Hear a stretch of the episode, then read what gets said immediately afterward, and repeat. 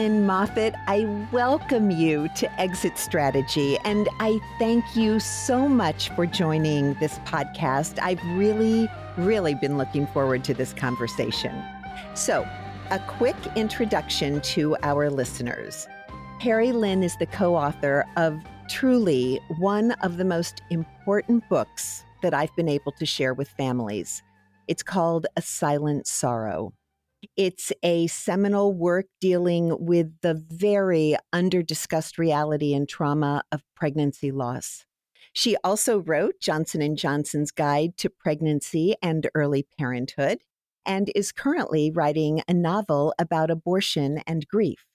Perry Lynn, you and I met many, many years ago when we collaborated on a conference together, and it is so wonderful to sit in conversation with you today to elevate this most challenging and most sacred end of life conversation. So, welcome. Thank you so much, Stephanie. I always am happy to talk about pregnancy loss. I mean, it's a sad topic, but there are ways of dealing with it that are very helpful to not only the grieving couple, but the extended family and friends.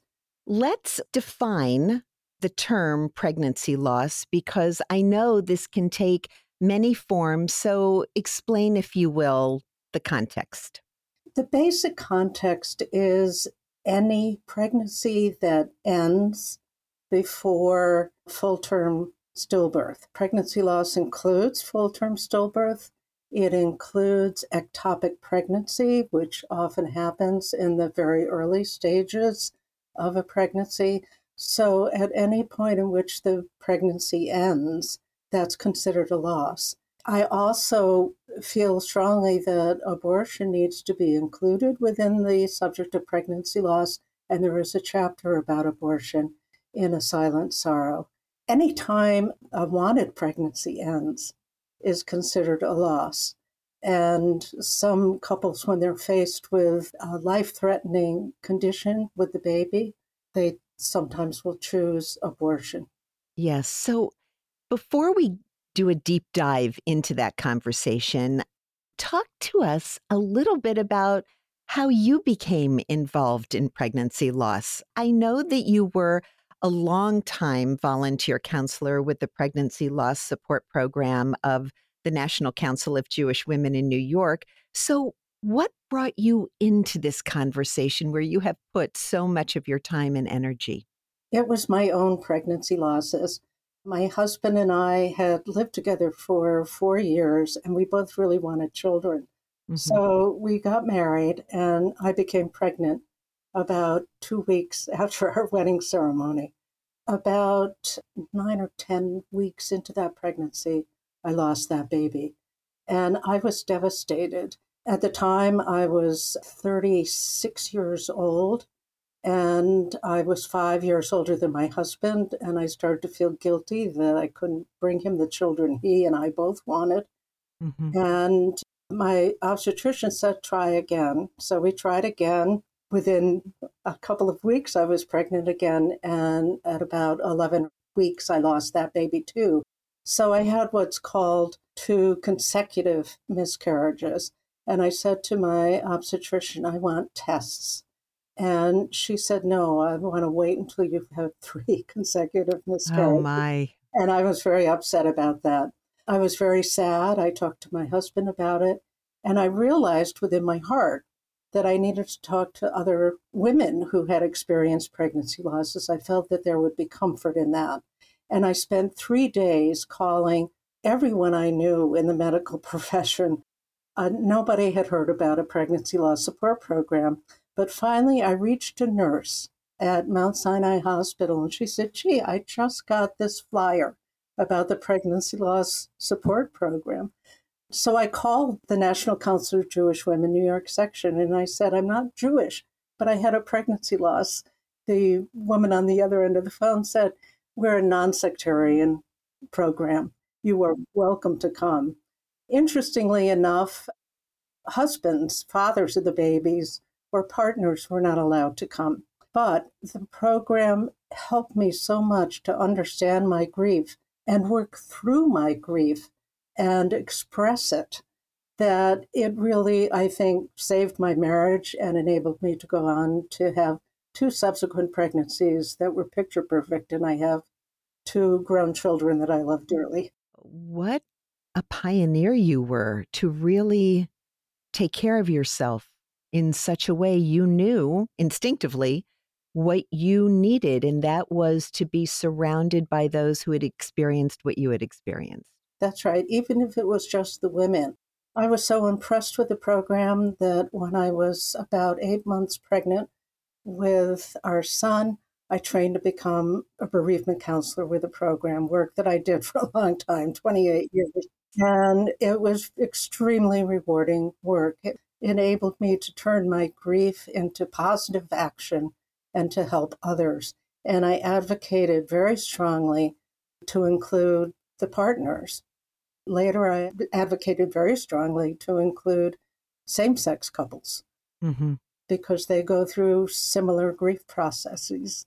The pregnancy loss support program of the National Council of Jewish Women New York section has been so responsive and has expanded its programs beautifully, I think, to help everyone who's affected by pregnancy loss. Why do you think it has been so long that this conversation has gone unexamined? I think it's clear in the title that we chose for our book, A Silent Sorrow. People are too quiet about it. They're embarrassed. They feel that they're grieving, but they don't understand it.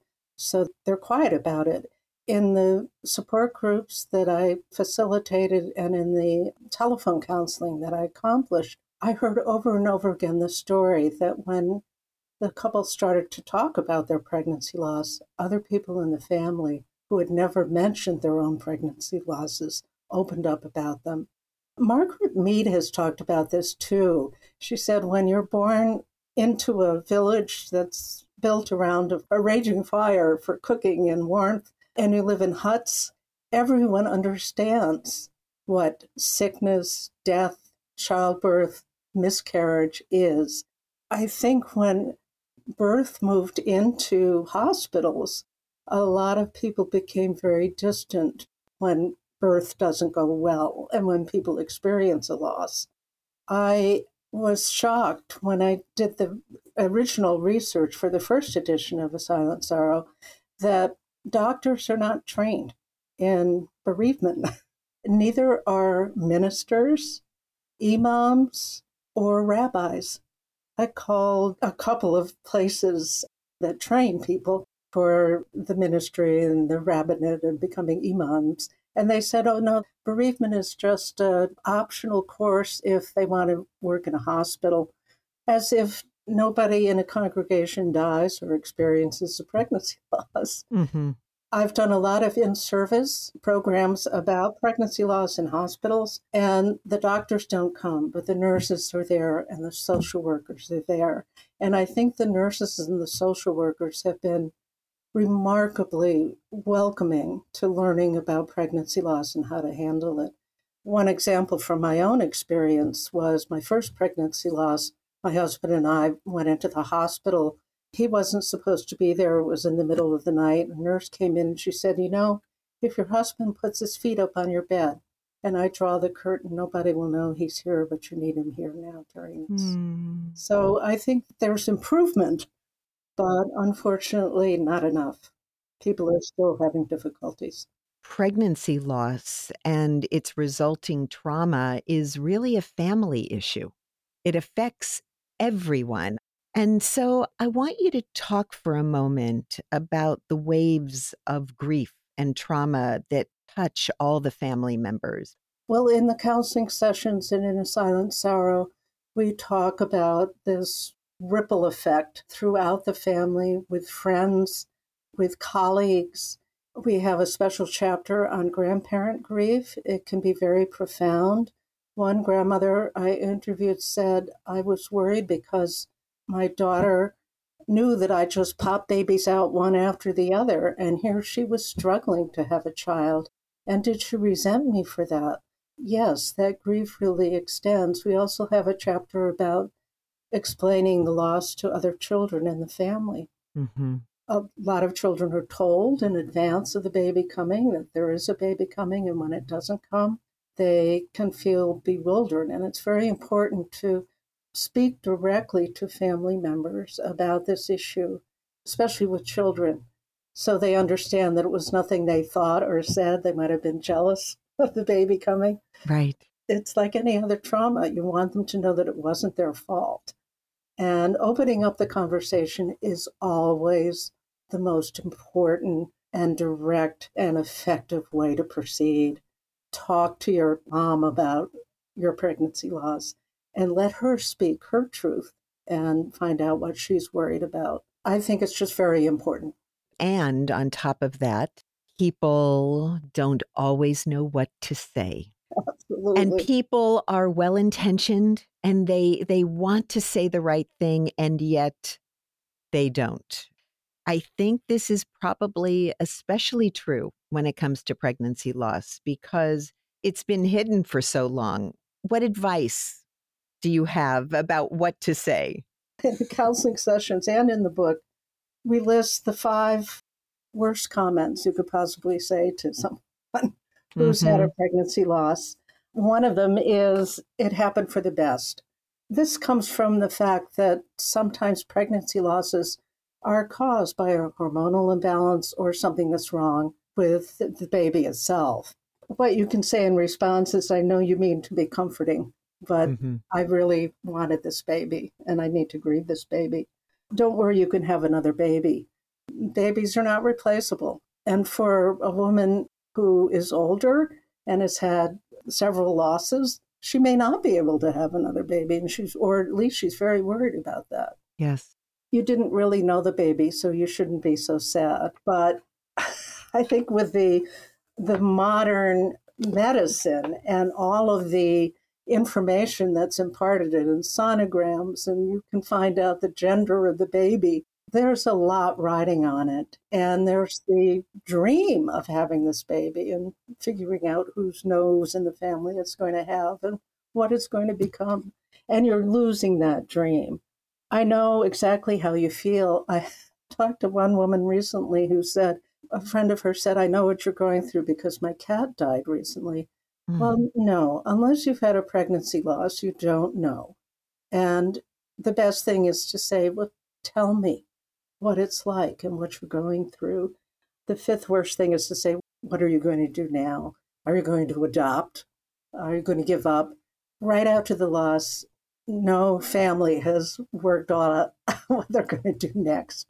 It's important to avoid that. And it really appears that one is totally, especially when it comes to pregnancy loss, in that moment, in that unbearable grief, in that space. That's right. And they literally just have to be in that space. Actually, one of the most important things to say is, I don't know what to say. Yeah. And that way, you're not offering one of these platitudes and you're giving that person the opportunity especially if you follow it up with, tell me about what happened. Mm-hmm. I always began my telephone counseling sessions with, tell me what happened. And I would get a stream of information from both the mom I was working with and the dad. They want to talk about it. And the more you let them talk, the better their grief response is going to be because they're releasing the grief and they're analyzing it they're sharing it and you don't want to cut that off. You just spoke about the dads, the partners. Yes. So you do in the book address the needs of the caregivers. And I love this. You speak about the five C's. I think yes. this is great comfort, console, create, care, and call. Just talk about that for a moment. I think comfort is the most important thing to offer for caregivers. The caregivers that are usually there are the doctor, nurse, perhaps the family has asked to speak to a chaplain, remembering that chaplains are not necessarily cued into handling this situation properly, but offering, first of all, that comfort. I know how much you wanted this baby and this baby is important to you. That leads right into consoling comments, even if you don't know what to say. Again, console by asking how the couple is feeling, the parents are feeling, and if they want anything. And they may ask for a chaplain. And then create that one is really geared towards rituals. I think rituals are very, very important. I worked with a Catholic sister who was a chaplain, and she said, I always ask my parents what name they've chosen for the baby. I don't say, you have to name this baby, but what name have you chosen? And she said, what, whatever they say is appropriate. Chaplain said they called the baby Froggy. So they said, well, we've been calling the baby Froggy. And it just accept whatever the parents feel is appropriate. And sometimes they don't want to use the name that they chose because it honors a loved one or uh, someone who is deceased. But there are suggestions for other names, like taking the initials of both parents and creating a new name for that baby who's died. Care, uh, care doesn't end in the hospital. Be sure to have materials on hand, like a flyer from the Pregnancy Loss Support Program. Mm-hmm. And there are nationwide support programs now, too. Share is one of the big ones. Have that material available, have books or articles available for the couple to read. And calling. I can't tell you how many times the first call a couple received after a pregnancy loss was about their bill. Oh, my goodness and it's just wrong. Be sure to have someone call to find out how the couple is doing. If they've found some support or if they're seeing a therapist who specializes in pregnancy loss, find out about how they're doing. A follow up call is really essential and so helpful. You talked about the lack of training for the medical profession, for clergy. I'm very happy to say that we host here at Plaza a day of learning when it comes to funerals and burials for all the seminaries. It's been really wonderful for them and a privilege for us to be able to support them. I'm curious to know over these past 30 plus years since you first went through this time, is there training at all that's going on now? There is more. I've personally done some training. I did it at the Brown University Medical School for students that were interested from their first year onward in going into obstetrics. I mean, it's considered the happy specialty. It's not pediatric oncology, but a lot of them are just not prepared for what happens. I worked with Drexel University's medical school to design programs to train the medical staff. So, yes, there is responsiveness, but it needs to be emphasized and it needs to be a, a continuum. I also feel that we need to reach the obstetrical practices more and have those materials on hand for them and do training for them. I've had several obstetricians who've been very willing to have me come in and talk to the staff, even if it's just for 20 minutes to give them a few of these pointers and to hand them some materials that will be helpful to, to give to their patients. So I think there is more training, but it needs to be ongoing. People who go to doctors are not prepared to ask about what happens. And I know in some of the Drexel University materials, one of the obstetricians says, I have a woman who comes in and says she wants to get pregnant. I say, I will be here for you throughout this process, no matter what happens. Sometimes it's good, sometimes there are problems, but know that I will be here. It's like setting her up for the possibility of not having a picture perfect pregnancy. Right. Which I think is very important. So you touched on the importance of ritual. We know in Jewish tradition the importance of ritual when someone dies and the framework it really provides to us as we go through our grief. Can you talk a little bit more about that? Is there specific ritual that you're aware of for this type of loss and death? Some members of the clergy have come up with some prayers and some actual rituals.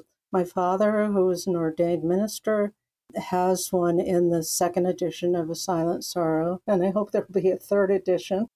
I remember interviewing an Orthodox rabbi, and he said to me, What should I have done when this father brought me his tiny miscarried baby in a paper cup and said, What should I do?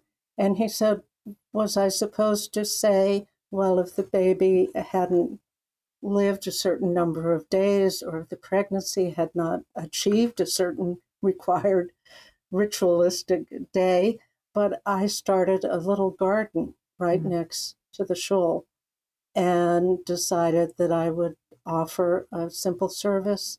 It's not an official funeral, but it's a simple service and it provides the ritualistic setting and it gives the parents a place to come and honor that baby that they lost. People are recognizing the limitations in religion that a lot of these laws and rituals and traditions were formed 2,000 or more years ago. They may have been a benefit for people who lost more children than they gave birth to, but that doesn't hold true now. There's a definite trend in the United States of older women wanting to have children. We want to get established in our careers first, and then we start our families. We want to find the right guy be the father of our children. So there's a delay, but then you have more problems a lot of members of the clergy have been responsive to this. A Protestant chaplain said to me, The bedside of a grieving mother is not the place to discuss theology. You want to mm. offer something that means something, even if it might not be appropriate according to catechism or any other religious rules or regulations. And I remember that several years ago, Plaza partnered with the National Council of Jewish Women, along with the National Center for Jewish Healing and the Jewish Board, to provide information on Jewish approaches to bringing comfort after miscarriage, stillbirth, and neonatal death. And uh, you know uh, Bob yes. Wolf, who is one of Plaza's board members and a dear friend. He believed that the Jewish community could bring a more complete and supportive response to grieving families. And it was UJ Federation of New York who partnered in this effort as well. And we had a conference together, yes. published materials, online materials. And I know you were so involved in that conversation. So, yes, I spoke to several rabbis about sitting Shiva they said, Of course, it's not appropriate for a miscarried baby. And I said, Well, you don't have to call it Shiva. Just announce to the congregation that this loss has occurred and that people need to go to the home to comfort this family. One of them said, Oh, don't call it Shiva. and it was like the, a light bulb went off. A light bulb, yes. yes. Yes. And yet, some families perhaps want to keep it more, as you initially said when we started the conversation, on the quiet side. Yes. They're not ready to be public about it. What do you think we can do to help families to support them? I'm a big believer in private rituals. Mm. It can be something very simple that the couple does by themselves with a member of the clergy or with family and friends. It doesn't have to be an official memorial service or funeral. To just talk about the baby that they wanted and let people offer whatever comfort they can. They must have favorite music that is comforting to them. Allow them to play that music. Whatever the family feels they need is usually enough, and especially if they want to keep it quiet and don't want to spread the word. But the flip side of that is I know that Princess Anne's daughter, Zara Phillips, she wrote an article for one of the British newspapers about her miscarriages, and people criticized her terribly. This is something private. Don't talk about this. But that is the wrong approach to take. I think it's important for famous people to speak out about this loss, especially if they felt that they didn't receive the kind of support that they should have had, because otherwise people aren't going to know what to say or what to offer or how to be a good friend. And like with anything, it gives us great comfort to know those who are in public spheres go through the same things we go through. That's right. And I applauded her. I applauded Meghan Markle for writing about her miscarriage. I think it's important for people to be open about it so it isn't so hidden and people understand that there is support out there. Don't criticize these women for being so brave to talk about their miscarriages and their pregnancy losses. Perry Lynn, I thank you immensely for joining me on Exit Strategy to shed a light on a topic that truly just needs more exposure and conversation and resources. All losses are unique, and this one is particularly so. For our listeners, there will be a list of resources in our show notes, including a link to Perry Lynn's book, A Silent Sorrow. Thank you so much for being on Exit Strategy. I really appreciate it. I'm honored to talk about this topic. It means so much to me deeply, and there is so much help out there that I want people to find it and feel that sense of support and community. As the host of Exit Strategy, I thank you for tuning in to what I hope was an informative and illuminating conversation. I urge you to visit our show notes, and there's an email listed there. So if you have any questions, send them my way. In the meantime, please share this episode with anyone you know who may be interested and subscribe to Exit Strategy. Wherever you listen to your podcasts each month, we'll renew our conversation with another topic, and I'm really happy you're along for the ride. I'm Stephanie Garry, and this is Exit Strategy.